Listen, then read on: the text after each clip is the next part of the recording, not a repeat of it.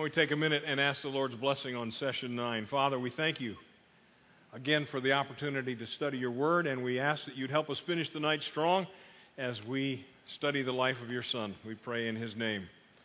Amen. Well, we're getting into the meat of the life of Christ, and I love this section as we get into the Gospel of Luke a little deeper. We begin to see Jesus making a statement about himself. And when we talk about the miracles, we're always going to ask, what does this teach us about the authority of the king? What does this teach us about the nature of the kingdom? What does this teach us about the king himself? And we're going to see the king has authority over all sorts of things. Jesus is living in Capernaum, paragraph 42, and we're going to see that now in chapter 4 of the Luke Gospel, verse 31, he went down to Capernaum, a town in Galilee, and on the Sabbath he began to teach the people. Underline Sabbath because a lot of these miracles Jesus is going to intentionally do on the Sabbath. Verse 32 They were amazed at his teaching because he spoke with what? Authority. They weren't amazed at what he said, they were amazed at how he said it. Very important. Because in the Jewish uh, world, even to this day, the rabbis get up and they quote Talmud law.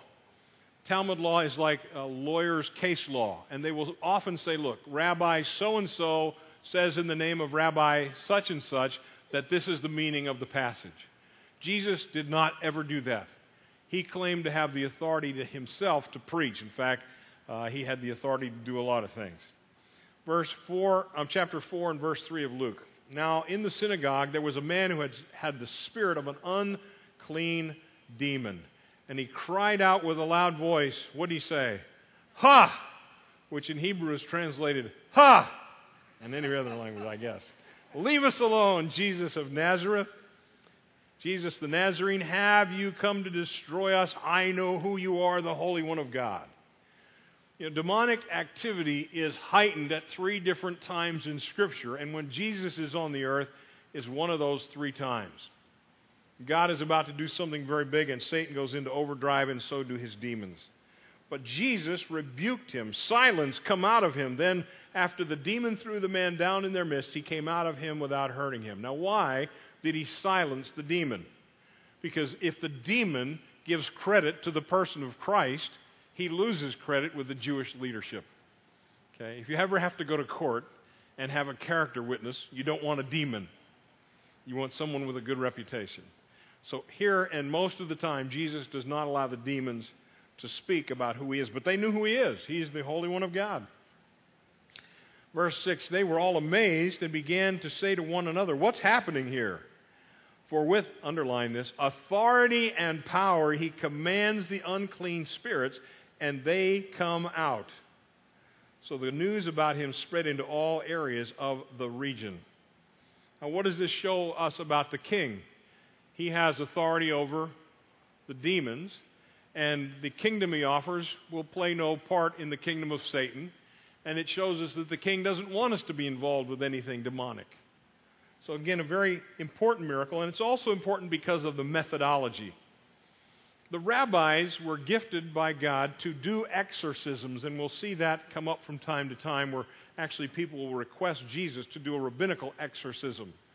And the rabbis would go to a person possessed and they would pray over him and they would get the name of the demon and they would plug it into a formula and ask God's mercy to cast it out. This is the event where Jesus says to the demon, What is your name? And the demon says, My name is Legion, for we are many. Remember that? That's the Jewish method. Here he's not using the Jewish method, he has his own authority, his own power. Verse 37 So the news about him spread into all areas of the region.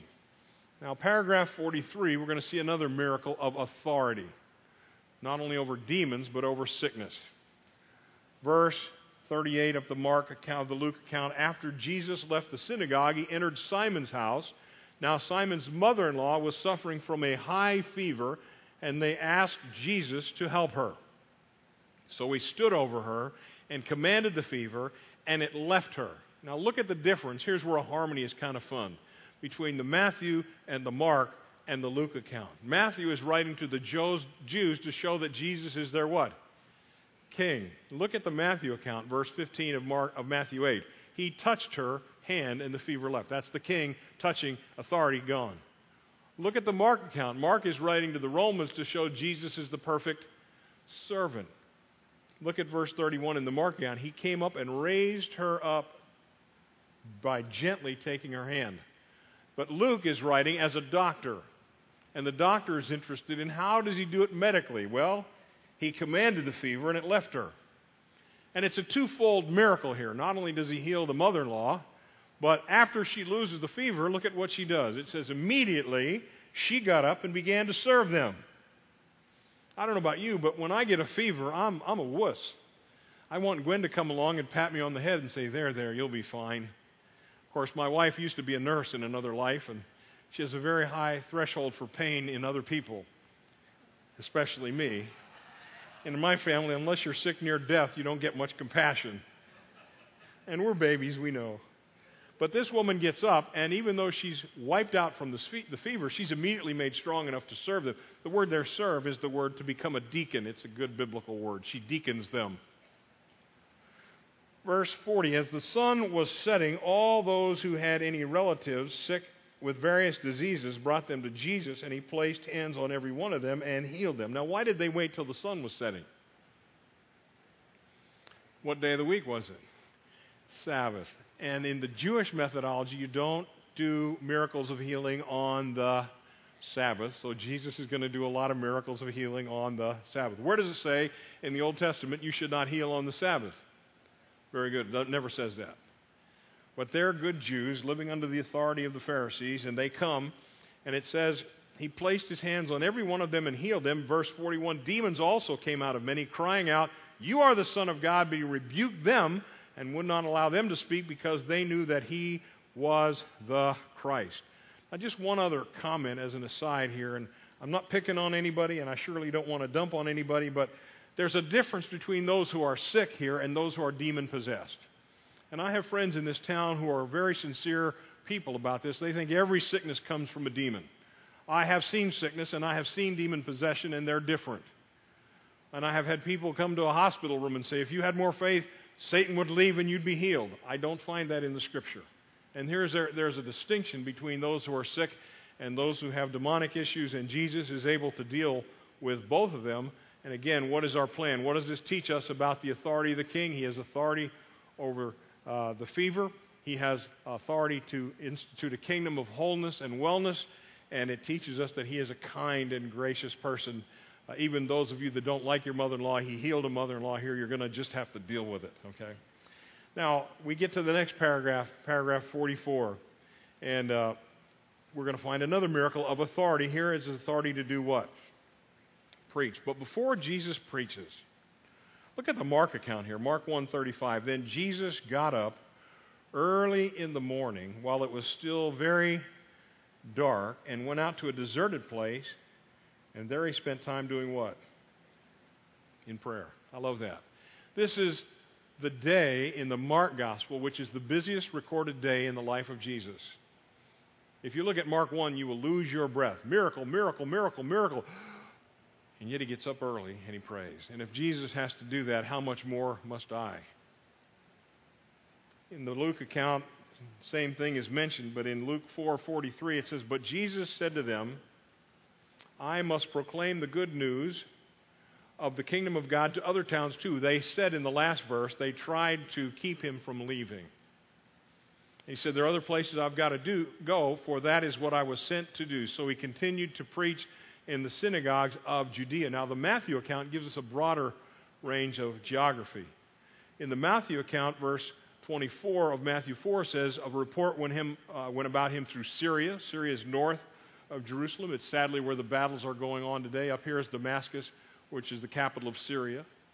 And then in the Matthew account, verse 25, large crowds followed from Galilee, from Decapolis, from Judea and from beyond the Jordan. So, all over, Jesus is doing miracles, and we're not told all the miracles. But we can be sure that at this time in his life, the miracles involve authority. You with me? Now, the next miracle is his authority over defilement, paragraph 45.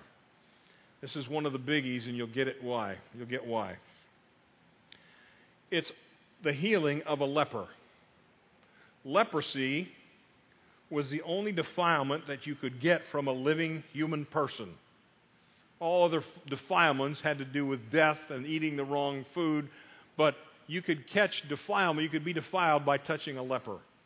Remember the movie Ben Hur? That's kind of how it was. There's still some leprosy around. When Gwen was a child, she used to visit leprosariums with her dad in Africa. You can ask her.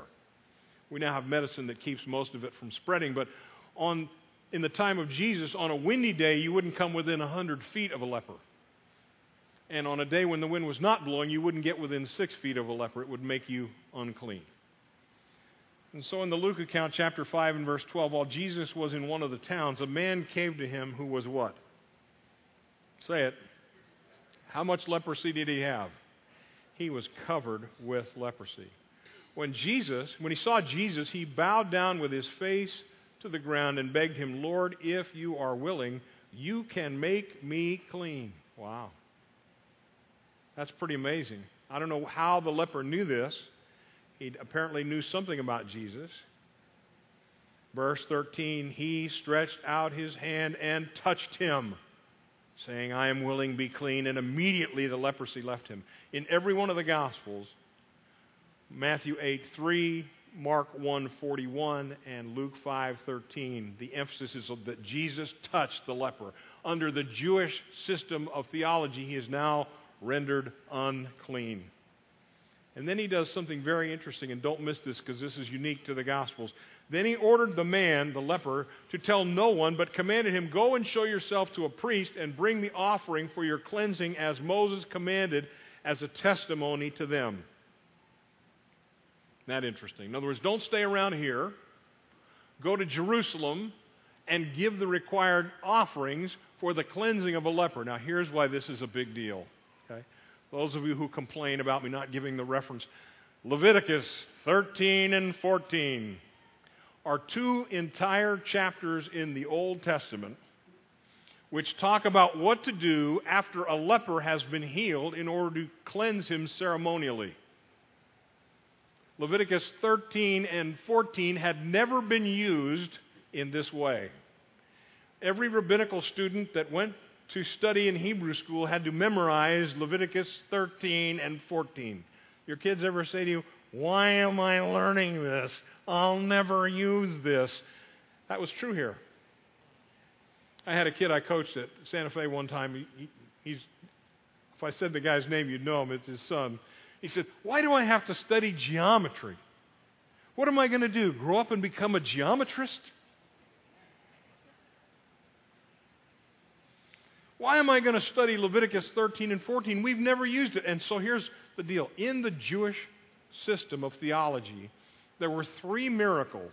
This is the first that I'm going to call messianic miracles that the Jewish people knew about, but they had never happened.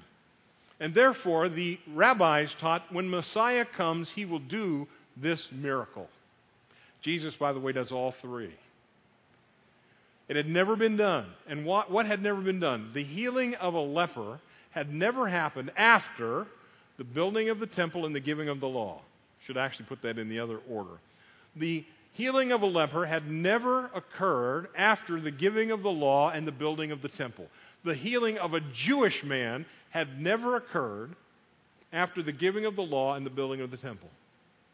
Got that? The healing of a Jewish man had never happened after the giving of the law and the building of the temple. Therefore, the Jews said, when the Messiah comes, he'll do it. Jesus does it. Nobody denies that he does it you would go to the, the temple and you spend a whole day giving sacrifices, and then you spend a week being observed, and on the eighth day they would anoint you with oil and declare you were clean. It's a big deal. It's never been done. Where's that again? Leviticus what? That a girl. Verse 15, but the news about Jesus spread even more, and large crowds were gathering together to hear him and be healed of their illnesses. Yet Jesus himself frequently withdrew to the wilderness and prayed. You see, for Jesus to be accepted, he was going to have to be accepted by the leadership. And that's why he says, Go show yourself to a priest. Go to the temple and deal with the Jewish leadership, and let's see what happens now that I've done a messianic miracle. And that's why the next event is logically important. Paragraph 46. Notice the title Jesus' authority to forgive what? Sin. Verse 17 Now, on one of those days, while he was teaching, there were Pharisees, teachers of the law, sitting nearby who had come from every village of Galilee and Judea and from Jerusalem, and the power of the Lord was with him to heal. Now, why do the Pharisees come all the way up to Capernaum from every village of Judea down here? Because Jesus had just done what? A messianic miracle. And now the Sanhedrin is going to do to Jesus what they did to John during the first week of ministry. They're going to send out an investigation party to simply observe. No questions yet. We're just going to observe and go back to the Sanhedrin and report. Remember that from our time last week. Verse 18, Luke 5. Just then some men showed up carrying a paralyzed man on a stretcher. They were trying to bring him in and place him before Jesus. Since they found no way to carry him in because of the crowd, they went up on the roof and let, down, let him down on a stretcher through the roof tiles right in the front of Jesus. When Jesus saw their faith, he said, Friend, your sins are forgiven. I love this event. I wish I could make a cartoon of this. You got four guys, I got to think they're from Michigan, and they got a guy who can't walk. Hey, let's take him, let's take old Ernie over to, to, to Capernaum and, and get him to the new rabbi. He healed the leper, maybe he'll heal Ernie. And so they get there, and it's packed. And what kind of people are packing the place? The Sanhedrin guys are there. Oh. And so, what are we going to do? we got to get them to Jesus. Let's climb on the roof. So they get on the roof. And again, if I'm making a cartoon, I remember the old drill bits. Uh, uh, uh, they drill a hole in the roof. And the dust is falling down right in front of Jesus. And the owner of the house is sitting up front saying, This is my house. What in the world are you guys doing? And then they take a tile off, and then they take two tiles off because they got to let Ernie down on his bed. He's not going to come down hanging. I love this. And I'm sure this, like, you remember, like in a cartoon where the eyeball goes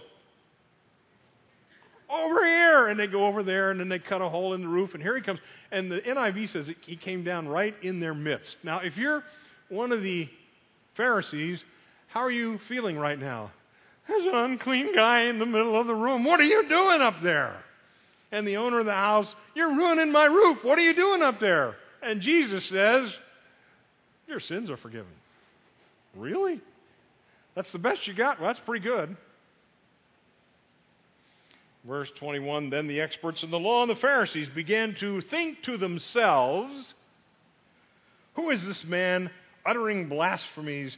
Who can forgive sins but God alone? Well, they're right about that.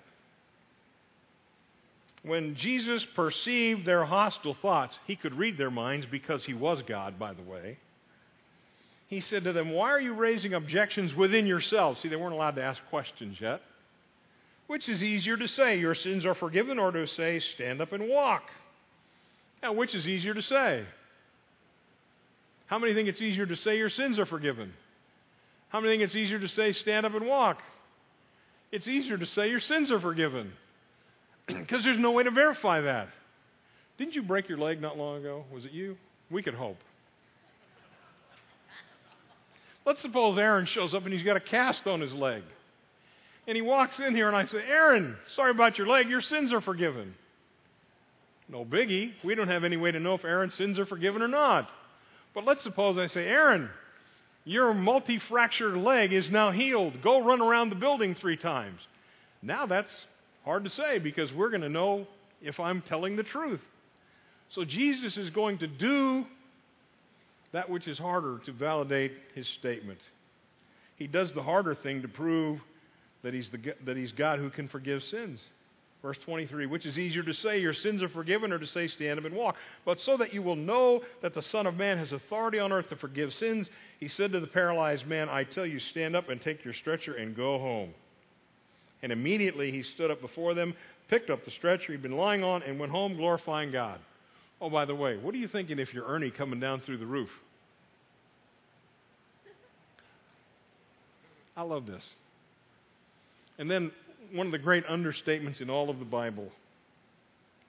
Then astonishment seized them all, and they glorified God, and they were filled with awe, saying, We have seen incredible things today. I like the, the New American Standards, my, my favorite teaching Bible says, we have seen remarkable things today. Imagine you're a Pharisee and you've been on the road and you've traipsed your way up to Capernaum and you've seen this hole in the roof and here comes the unclean man and this young rabbi heals him and sends him on his way and then you walk all the way home and your wife says, Hi, honey, how was your day? Yeah, we saw remarkable things today. Jesus has the authority not only to heal defilement, but to forgive sins. And they are right. Only, only God can forgive sins. People say, well, Jesus never claimed to be God. Yeah, he did. Over and over and over again. If you get the Jewish part, that's all he's doing here. See, what does this tell you about the king? He has the authority forgive, to forgive sins. What does this tell you about the nature of the kingdom? It's going to be a place with no sin. What does this tell you about the, the nature of the king? He, he loves us enough to forgive our sins. Now, just one or two more things.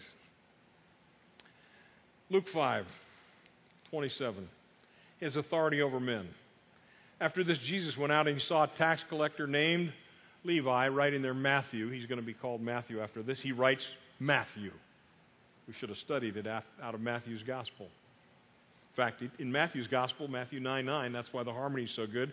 Jesus went on from there and he saw a man named Matthew sitting at the tax booth. Follow me, he said, and he got up and followed him. That's pretty cool. There are two kinds of tax collectors in Israel. One was your standard tax collector, which was your income tax. This was a guy who was at a tax booth, which was the worst kind of all. It was the customs official. They could, at their own discretion, tax you any amount on anything you owned. They were so evil in the culture that the Pharisees taught that they could not go to heaven. They could not repent. They were consigned to hell with the worst of the dregs of the earth. They served Rome and gouged their own people of Israel. Matthew was a Jew who, at the time, is hating Israel, and he's a traitor to Israel, and he's gouging the common people. And Jesus says, Hey, follow me. And I love this. Look at the Luke account.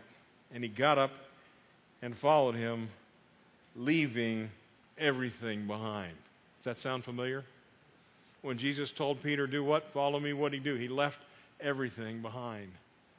Now, Peter and Matthew are opposite ends of every scale you can think of. Peter's a blue collar guy, Matthew's a tax collector, Peter's a, a Jew among Jews, Levi or Matthew's a, a traitor to the system. Peter hopes he's going to get to heaven, and Matthew has given up on the idea. But I love what Matthew does. Verse 29 Then Levi gave a great banquet in his house for Jesus. He holds a conversion party. It was a large crowd of tax collectors and others sitting at the table with them. But, there's our word, but, the Pharisees and the experts in the law complained to the disciples, saying, Why do you eat and drink with tax collectors and sinners? See, apparently, there was time for them to go back to the Sanhedrin and come back again and find Jesus and begin stage two of the investigation. These are the specific questions we've got. Question number one Why are you eating with tax collectors and sinners? Jesus answered them, Those who are well don't need a physician, those you Pharisees, but those who are sick do. In other words, the tax collectors. I have not come to call the righteous, but sinners to repentance. Question 2 comes up in the next paragraph 48. Luke 5:33 they said to him John's disciples frequently fast and pray and so do the disciples of the Pharisees but yours continue to eat and drink. Now here's the deal. We got the first question down. Why are you dealing with the sinners? Jesus loves sinners. Jesus is called a friend of sinners over and over and over, and he never says, Oh, I'm not. He loves the sinners. That's why he came.